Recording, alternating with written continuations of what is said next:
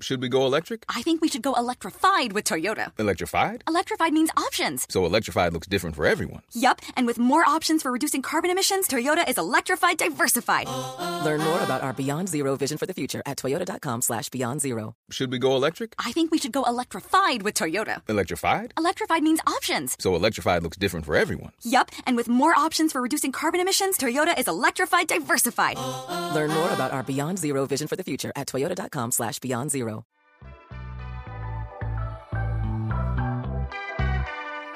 In childhood, I was so insecure. It was made very clear to me by my peers right away that like I was not cool and I would never be cool and like there's nothing I could do to be cool. So like you just have to accept whatever people are willing to be friends with you. It's really strange that we don't get any I feel like any kind of even lay education in friend making. Right. I mean, there's like Cosmo for like how to get a guy to notice you, but like you don't get any kind of like tips on like making friends. And so it's really hard, especially for someone who never had a lot of friends, because you can't just like repeat what worked in the past because nothing worked.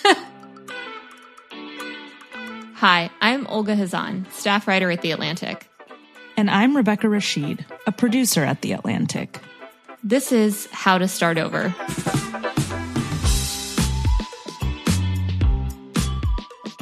Today, we analyze a relationship that many of us need more of, but struggle to keep around friendship. First, our in house friendship expert will share her insights on friendship from years of reporting. There was this guy who was Marie Kondoing his house. Again, the, the year was 2019. He found a sweatshirt that he had stolen from his best friend in high school 20 years ago. And so he texted the friend and was like, Hey, I would like to give this sweater back to you 20 years too late. And it turned out that they had been living a few miles apart from each other that whole time and just like never hung out. And then we talk about the science of making friends as an adult and how to get over some common hurdles to friendship. So, one of the things that's unfortunate is although we keep meeting a lot of new people, we don't necessarily find people who are open to the possibility of friendship at all.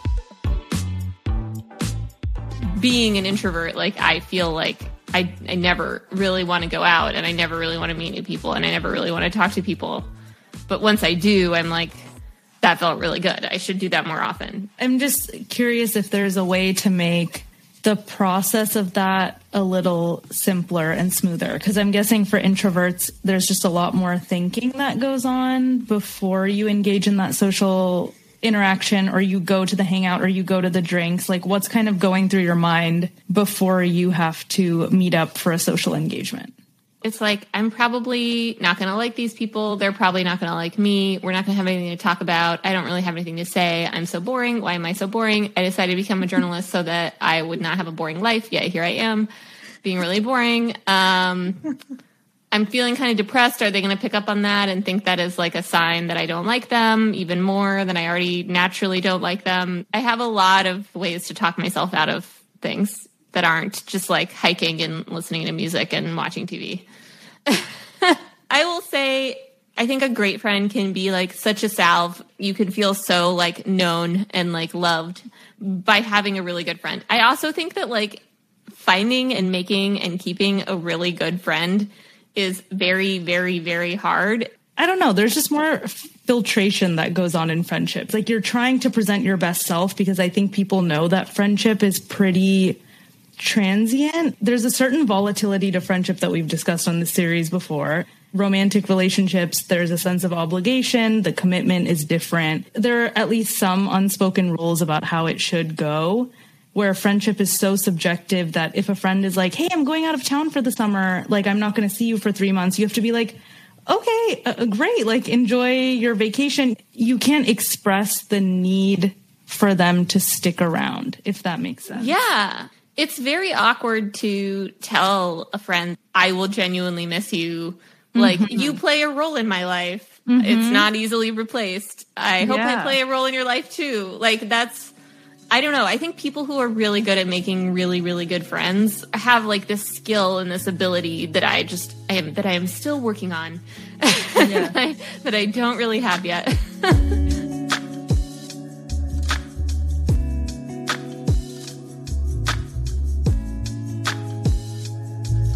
I'd been reporting a lot about friendship and it was something I was really interested in, particularly because it tends to get less attention than other kinds of relationships.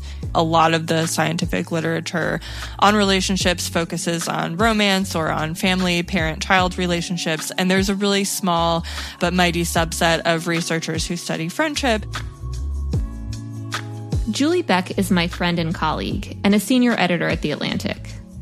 She recently wrapped a multi year reporting project called The Friendship Files, for which she interviewed, well, friends. How do you make a friend as an adult? And I say that literally because I don't think I know how. And like, as I've gone to therapy more and more, my therapist is like, yes, I don't think you know how. um, and so I would like the answer to that question. I, hate to say it depends. Making friends as an adult is just different than when you're young. Like when you're young, you are literally trapped in a building all day, every day with a bunch of potential friends that are also bored. I mean, one of the main ways that people tend to make friends is just whoever you're spending time with is more likely to become a friend. And so for kids, that's school. For adults, that's often work. People that I've interviewed for the friendship files have said that they were really surprised to make some of their closest friends in midlife. You know, they're like, I thought the friends I had were the friends that I had. And then through whatever avenue it was, you know, for some people it was like a parents group. For some people it was, you know, there was a fantasy baseball camp that they went to and now they're all best friends with their fellow campers. So I think it's just kind of like paying attention for opportunities when you connect with somebody and then having the intention to pursue that. There are a lot of people I spoke to who kind of blur the lines of friend and family. For instance, I interviewed this group of stay at home dads and they all parent their kids together and their families go on vacations together and, and all of these things. I also interviewed two couples who bought a house together and one of the couples has a young daughter and, you know, the other couple that lives with them is really involved in her life and they have chosen to make homeownership a more communal experience. Another woman I spoke with was a surrogate for her best friend and actually had her best friend's babies and it turned out to be quadruplets.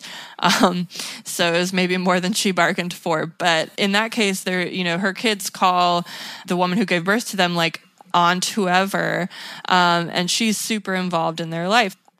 What are some of the barriers to making friends? As I have tried to make friends for my personality article, like I felt so awkward and like basically like a five year old on the playground and being like, "Do you want to be friends with me?" And like, it, like there was, I would literally rather do anything else than ask another adult that question. like, I'm wondering if that's a universal feeling or like, or what. Fairly universal. I think much as with romantic dating and not to make too too many parallels, I think there are like slow burns, right? And then there are instant connections. And if you instantly click with somebody, like that's great. And I have heard a lot of stories about that from the friends that I've interviewed. But I think a lot of times friendships, especially as an adult, when you're kind of fitting things in your schedule, it does end up like dating where maybe you go on several awkward rounds of drinks but you kind of like them but it's still awkward but you you like them enough to keep showing up and eventually you get more comfortable and it becomes easier. So so let's say you want your friend or or friends to play a more significant role in your life. So you want to level up from having coffee once a month to um, maybe not surrogate quadruplets, or you want to go from group hangs to solo hangs. Let's start slow. Or you would just like to increase the frequency of the hangs. What are some ways to kind of increase the intensity, not to be weird, of a friendship without making it weird? One piece of advice that I heard is that you just need you need to reach out and you need to reach out probably more than once, especially as an adult because friendships do tend to fall by the wayside in midlife. Like that's something that's kind of been documented. People get busy with work, people get busy with their, you know, family responsibilities. And because of the way society, you know, sort of prioritizes friendship, many of us that's the first thing that we will drop if we just simply don't have the time for everything. And so I think people really appreciate it when someone else takes the initiative of setting something up, a time to socialize that they didn't have to put any energy into. I know I personally tend to get discouraged if I try to set something up with someone and it falls through or they flake on me or something came up and it doesn't actually work out. But I think maybe we read more into that than we should because life is so busy. And if you really do want to prioritize friendship and, and level up that friendship, you might need to reach out multiple times and, and just know that you're not being annoying. It's probably really appreciated. So, from all of your reporting and all of your, your interviews, what are some of the most creative ways that you've seen people make friends and keep friends? And, you know, I'm hoping maybe listeners can steal some of these ideas for themselves. I think as of when this podcast will air, I'll have done a hundred interviews with friends, um, groups of friends. And there have been a lot of interesting ways that people have met. There was this guy who was Marie Kondoing his house. He found a sweatshirt that he had stolen from his best friend in high school, like 20 years ago. And so he texted the friend and was like, Hey, I would like to give this sweater back to you 20 years too late. And it turned out that they had been living a few miles apart from each other that whole time and just like never hung out. Sometimes it's been circumstances beyond people's control. Like the most creative one I probably have heard was an interview I did recently where this woman decided she wanted to create an arranged friendship group, like basically like arranged marriage. You know, she came from a culture where arranged marriage was common and said that, you know, she knew tons of relationships that had done really well that started in that model and she wanted to bring it into friendship.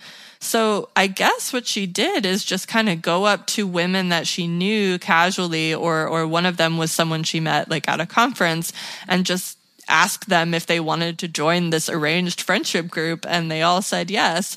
And then they had um, like a ceremony like they all got together at her house and they had a ceremony where they essentially said like we are committing to be friends to each other and like that's what this means. So they sort of started from the premise of like okay i'm going to show up for these people who i may not even really know that well and let it grow from there what I've observed in my interviews is when I speak to groups of all male friends, they are so hungry to tell me how much they mean to each other. Like they just feel like it, it feels like something that they maybe haven't had a chance to say as much or that nobody has asked them. Like they just seem like very, very eager to like talk about how deeply they love their male friends. And not that the women friends I speak to don't also love each other deeply and tell me about it. But it, I think they're more used to having that conception and talking about their friends that way. Like, of course I love my friends. Like, of course they're this important to me. And I think that our society has more of an expectation with male friendships that they are shallower or, you know, there's studies about how they're based around activities and not around shared intimate moments. And, and maybe that's true, but I do think that the, the male friends I've spoken to have gotten emotional and like wanted to tell me about how, how important it is.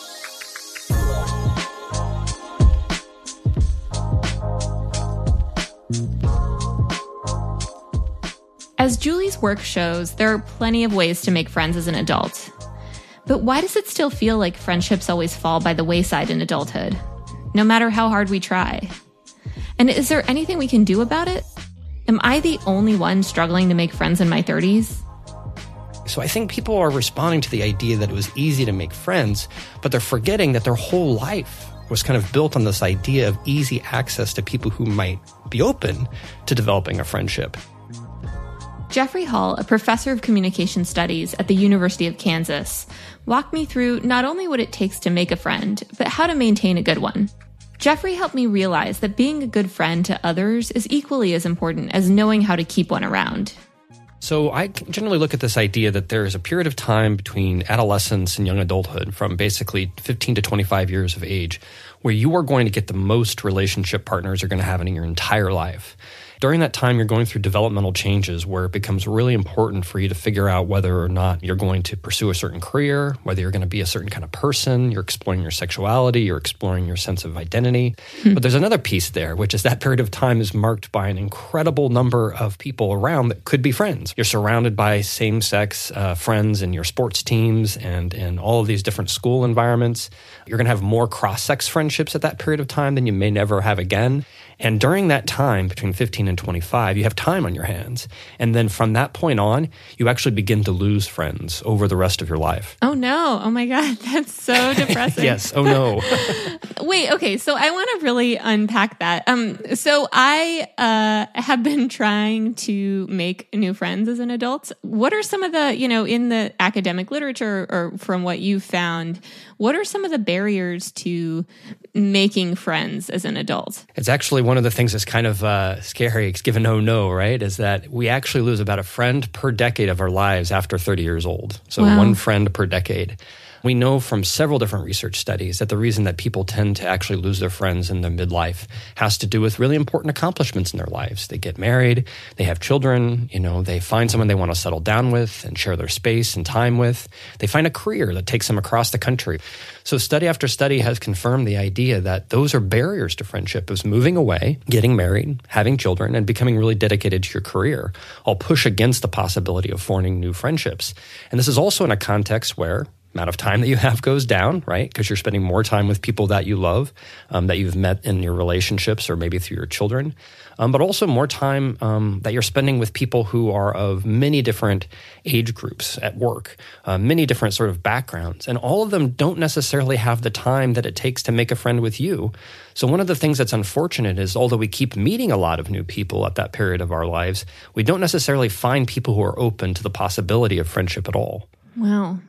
Okay, so here's something I have been struggling with is how do you actually make a friend as an adult? And I ask this, I know it sounds like, you know, what are you from Mars? But it's like No. I, you know, I feel like in high school or in in college, you know, you bring a frisbee to someone's dorm room and you're like, "Hey, want to toss this around?" Like, "Hey, want to go to that Sigma Chi party on Friday?" You know, like it's kind of like you just have a lot more opportunities to spend time together. But now it's like, "Are you free on Thursday at 7:30 p.m. and like can we meet at this bar and like do you have childcare? I can't find parking." You know, what are the best practices for making a friend as an adult? I don't know.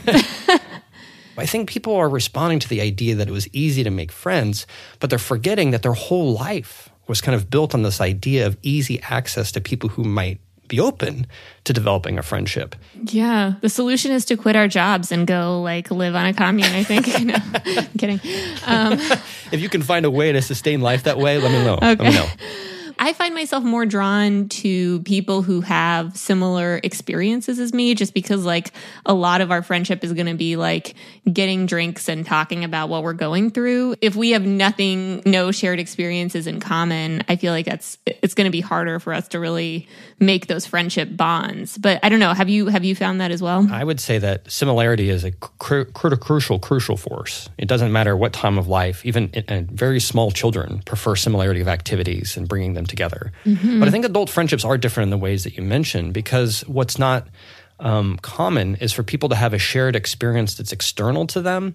There is one key suggestion that I would add to that that you, that you didn't mention. Is there's a lot of really good reason to think that people are able to make friends if they actually go join organizations or do things that are by choice, right? So, for example, I took up uh, Taekwondo seven years ago because my, my son and I did it together and I liked it so much I stayed with it. And the people who are there I see a couple times a week. Most of them are people who have been around for several years. I talk to them a little bit, but mainly we, we do the exercise and activity together. But I would count some of those people as my friends and they're new friends. And what's great is, is they're people I don't have to talk about with work. You know, I don't have to just kind of have those conversations. Instead, I can kind of just get to know them on their own terms. So I think what's kind of important about that is that you can take active steps that aren't like, I have to pick a friend, which is tough. Instead, you can say, I'm going to go do things that there are people who are going to be there over and over again, and they're likely the same people. That's an opportunity to make friends. I think a lot of people have this this idea that I would like more friends. This is something that I want, but it's it's really hard to prioritize making friends. And I'm wondering why it's so hard for adults to prioritize that. Even though I research these things and I've spent, you know, over a decade thinking about friendship and writing about it, I have to like remind myself too. You know, I, I actually have on my list of things to do, like write friends or make an appointment. I do not lack for outstanding friends in my life, and I feel very lucky. But I'm also cognizant of the fact that this takes a constant level of work. And it's a kind of work that's actually not dissimilar to the kind of work you have to put into building a really good nutritional habits for your health um, or building really good exercise habits. It's rewarding. It's extremely good for your life satisfaction, your well being, and your health in the long run but it's still work. Most of the time, we do what's called negatively forecast. It's a negative forecasting error, meaning we expect something that is going to be much less pleasant than we actually are in practice. With a friend, it's similar. You're like, oh man, I've had a hard day at work. I don't want to go out. I got to go find parking in DC and it's a freaking mess. But then you go out and you're with them, like, oh my God, I'm so glad I did that. I, I, I am happy that I spent it. And my research would suggest for days afterwards, you carry the benefit of having connected with somebody with you. I think that in some sense, it's absolutely normal that people feel these ways. And it's even more understandable that they feel that way when they're doing it online or on the phone. But I think the fact that some conversations are just hard to catch up on has a lot to do with the idea is it's easier to be in touch with people we're in touch with than to be in touch with people we're not. So, one thing I'm wondering about is if there's any research from you or anyone else on how to tell if someone wants to be your friend. Like, what's the difference between someone saying, Yeah, I'll get coffee with you, and like you have a good coffee and you're like, Great. And then you ask them out I mean, should you should you ask them out again as a friend and like twice in a row, or should you wait for them to ask you? It's very confusing to me. yeah, you know, one of the other ones that's really confusing is in the United States, we're constantly saying, "Oh, we should get together," or "I'd love to do this again sometime," and you, you can't tell if people mean it. You're like, maybe they mean that. I don't know if they mean that. You know, and then they certainly don't follow up, which suggests that they didn't mean it. So it's really confusing to actually know what are the signals that says this person is available to continue to work on that relationship. Mm-hmm. I think in some ways, one way to think about it is that kind of doesn't matter. And what I mean by that is that if you had a good experience with someone and you by choice went and had coffee with them and, and you enjoyed that interaction, you should do it again. Like it kind of doesn't matter whether or not they initiate or you do. One thing I've become very sensitive to as I've studied these things is that there's a large group of people who really, really appreciate being asked, but are really terrible at asking. So I think in some ways it's good not to get too caught in our own heads about what's the right set of protocol and instead recognize that prioritization of it simply means you keep doing it. And even if it's not perfect. Wow. Um, doing things even if it's not perfect is not my strong suit. um, but I will aspire to that. So, one of your most interesting studies is about the number of hours that it takes to actually make a friend. Um, so, I was wondering if you could talk about what you found as far as like how long it takes until someone is, is technically your your friend with a capital F. So I did two sort of studies. One that looked at this idea of people who had geographically relocated in the United States, usually for work, um, sometimes for other reasons, and asked them in the last um, six months. So they had to have moved within six months. In the last six months, have you met anybody new? And if so, how much time have you spent with them this week and how much time do you spend with them on a usual week and then what kind of relationship do you have with them and the other study i did was on college freshmen here at the university of kansas and i got them within two weeks of when they arrived at ku and then i said First, who have you met, right? Who do you think has potential in terms of people that you've met in terms of developing friendship? So I looked at kind of a natural progression of friendship over that time. So it takes somewhere between 40 and 60 hours to develop a casual friendship. And one really critical thing I want to get across is it is not the case that 40 to 60 hours with somebody means they're your friend. Absolutely not. In both samples, there were cases in which that people spent hundreds, hundreds of hours with someone and said, "This is just a workmate, right? We work together, we're not friends." Or this is still just an acquaintance even after all of that time together. Time is not it's a necessary but not sufficient condition for developing friendship in my argument. The other thing that I'd say is that varied a lot. So that 40 to 60 hour range is a range that said that essentially you didn't see people saying this is my casual friend before 40 hours but you were more likely to find it after that period of time. The big one was spending time hanging out just for the sake of their company, like eating and drinking together. Yeah, so I wanted to uh, move on to a burning topic for for me and my producer, which is Yeah. um, how much you should tolerate friendships that have serious flaws. There's this kind of like strain of thinking now that it's like you need to take care of yourself and avoid, you know, toxic people or codependent friends. Are you of the school that like just kind of accept that people are human and they have flaws and you have a history with someone, just try to stay friends with them? Are you supposed to kind of reevaluate your friendships and be like, this person is really not the right friend for me? How much are we kind of supposed to unconditionally accept or love our friends? You know, one argument is the very definition of a friend is being there when they need us. So if they need you and you're able to be there for them, you know, it, it may make an enormous impact in their lives. I mean, I would just consider the fact that there are people out there who's like, there's one in nine Americans who have no no one in their lives who they would name as a close uh, person they can confide in or they can really rely on beyond someone who is related to them or married to them. So there's a lot of people out there who are in are in need of friends. So in some sense I think it is important to keep in mind that too much discourse that says that we should only focus on ourselves and our own needs and otherwise may kind of muscle out the realities that there are there are people who are struggling with serious issues of loneliness and isolation. Um, there are people who, you know, like all of us, kind of suck. We're not great people, but people deserve to have friends, you know? And I might point out is when people need you is also probably when they're at their worst. You know, they're not probably not reciprocating conversation, right? So you're doing all the listening and they're doing all the talking. They may be going through a really bad period of time where they're self focused or they're making bad choices, and you kind of want to tell them to knock it off and quit being an idiot. So I think what's really hard about this is that on one hand, I really do worry that we don't want to build too much of a, of a self focused attitude about kind of avoiding toxicity or cutting everybody out in our lives to forget the realities that we're all imperfect. We're all kind of lousy sometimes. So, too much self focus may forget the idea that what really makes people happy in the long run, in the life satisfaction kind of way, not in the near term, it feels good kind of way, is kind of enduring through another person's struggles. Yeah, I mean, that's such a good point. And I, I wonder what the line is between being a therapist and being a good friend. I don't know. Do you do you know if people should sort of say, I get that you're having a really hard time right now, but you're you're completely dominating our conversations and I'm having a really hard time enjoying our get-togethers. You know, is that is that a reasonable thing to say? One of the very first studies that I did was on gender differences in, you know, friendship expectations.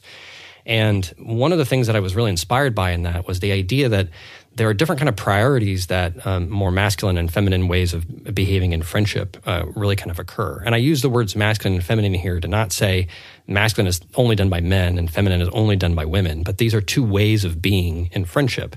Um, and a way of being in a masculine way of knowing is one who's going to like cut to the chase, but also do things like prioritize having a good time and not taking things too seriously and brushing off problems. But it also comes with the downside of a lot of times people being dismissive or diminishing of another person's hurt. Uh, feminine ways of knowing and friendship, particularly, and, and involves that self disclosure, that comforting, and that buffering of stress that comes from really good friendship. But it comes with a risk, which is what's called co rumination. And a lot of times you'll see two people who are over problem focused, going back over the same problem over and over again. So both ways of being in friendship have value, but both ways of being in friendship actually are diminishing.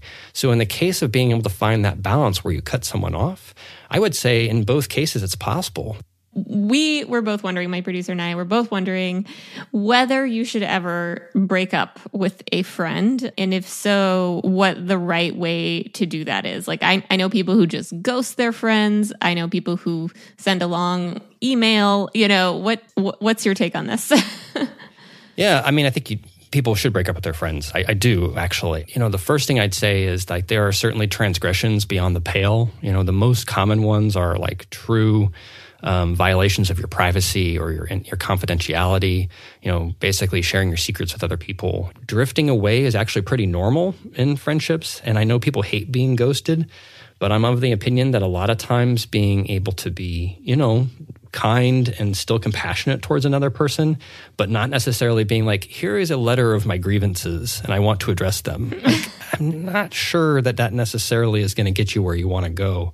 And it may just end up being something that in the long term says things more directly and more hurtfully than you may have ever wanted them to be said. Yeah. What's the best way to like, I do, I guess, do conflict resolution within a friendship? Because friendships are relationships of choice rather than ones that we are obliged or legally required to have, like a, like a married partner, we don't actually have to go through the process of, of fixing our conflicts with our friends.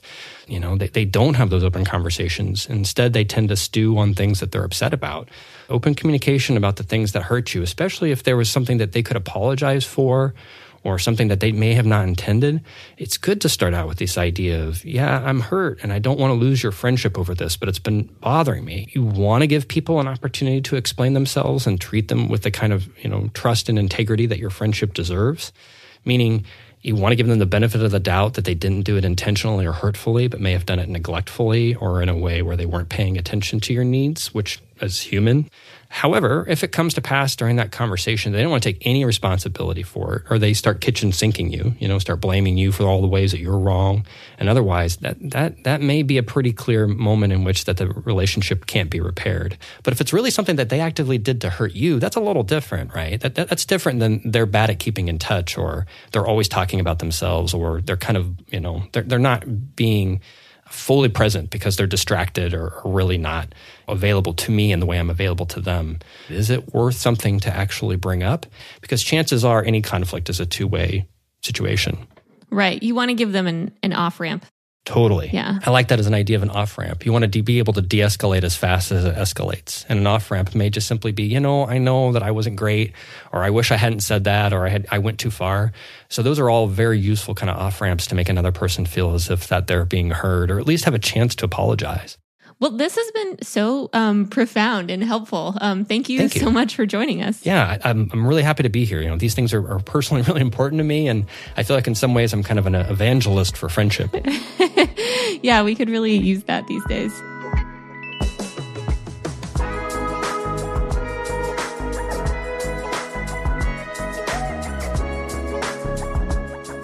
What are some universal principles of friendship that you've learned by doing this project? Like, what can we do to be better friends to each other? I kind of landed on six forces that help people to form friendships and maintain them throughout the years. Accumulation is the most obvious one, just simply the amount of time you spend with people. Attention, which is really just paying attention to when you click with someone. Many of the people who I spoke with found friendship in unexpected places. For instance, there was a woman who stayed friends with her ex-boyfriend's mom um, for 30 years, and they're very close. And then I also added intention. So attention only gets you so far. You really have to deliberately act. I think a lot of times we have to court our friends a little bit, woo them a little bit. And even once they're established, we still need to put that effort in um, to make sure that they, they continue to grow. Another force that I noticed in a lot of friendships is ritual, just the effort of scheduling things. Um, and that can be as simple as like a dinner party, a book club, a monthly hike. I talked to some friends who've been playing the same Dungeons and Dragons game for 30 years. The next force is imagination. Friendship is often on the sidelines of our culture, playing second fiddle to romance and to careers. There are a lot of people out there who are imagining something different for themselves. If you don't want your friendships to, to sort of default to this norm, I think it does require some imagination and, and some creativity. And that doesn't mean that you have to buy a house with your friends or, you know, raise your children with your friends or be a surrogate for your best friend. And then the final fourth is grace. And the way I think about that is everything that I've said up to this point is an ideal. We can't always live up to that. Forgiveness and the, the space that we offer each other to be imperfect and not to resent or judge each other when life gets in the way. And then I also think about grace in the more spiritual sense of just a gift that is so huge and profound that you could not possibly deserve or earn it. And, and I do think that friendship is that. the wonderful thing about some of the friends who I spoke with is, you know, they they love each other so much that they nominated themselves to be interviewed about how great their friendship is, and they would still say, "Yeah, we don't see each other as much as we would like. We don't talk as often as we would like." That was not a one-to-one indicator of how important that person was to them, right? How often we are able to see someone isn't always commensurate with how much we actually love and care about them.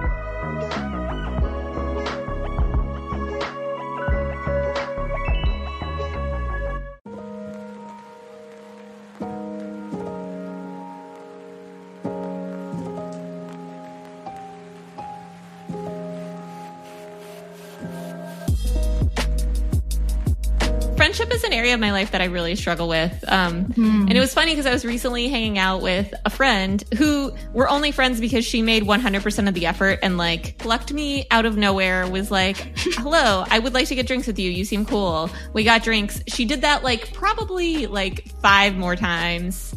So now we're friends because of her. I was like complaining to her. I was like, it's really hard to make friends in DC. And she was like, it's very easy to make friends in DC. She's like, I've initiated every hangout we've had. That's how this happened. She's like, I think it's hard for you to make friends in DC. Hmm. And it's, it's honestly because I don't try very hard or like I have not been in the habit of trying very hard. Is there anything from that friendship that you took away and maybe Now that you ask, definitely she like provides a good blueprint for how to make someone your friend.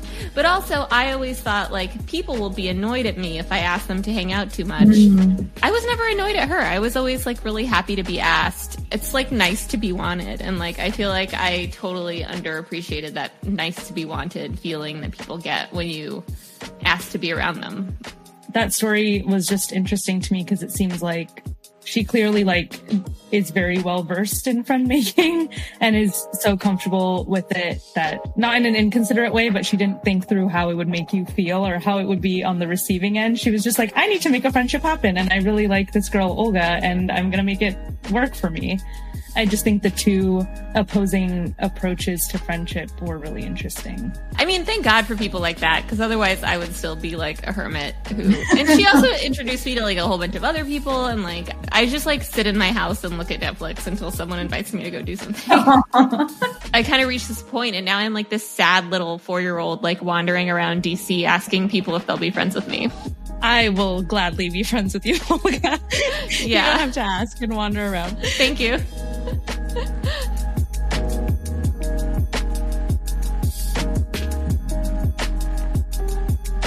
That's all for this week's episode of How to Start Over. This episode was produced by me, Rebecca Rashid, and hosted by Olga Khazan. Editing by AC Valdez and Claudine Ebeid. Fact check by Ena Alvarado. Our engineer is Matthew Simonson. Special thanks to Adrienne LaFrance, executive editor of The Atlantic.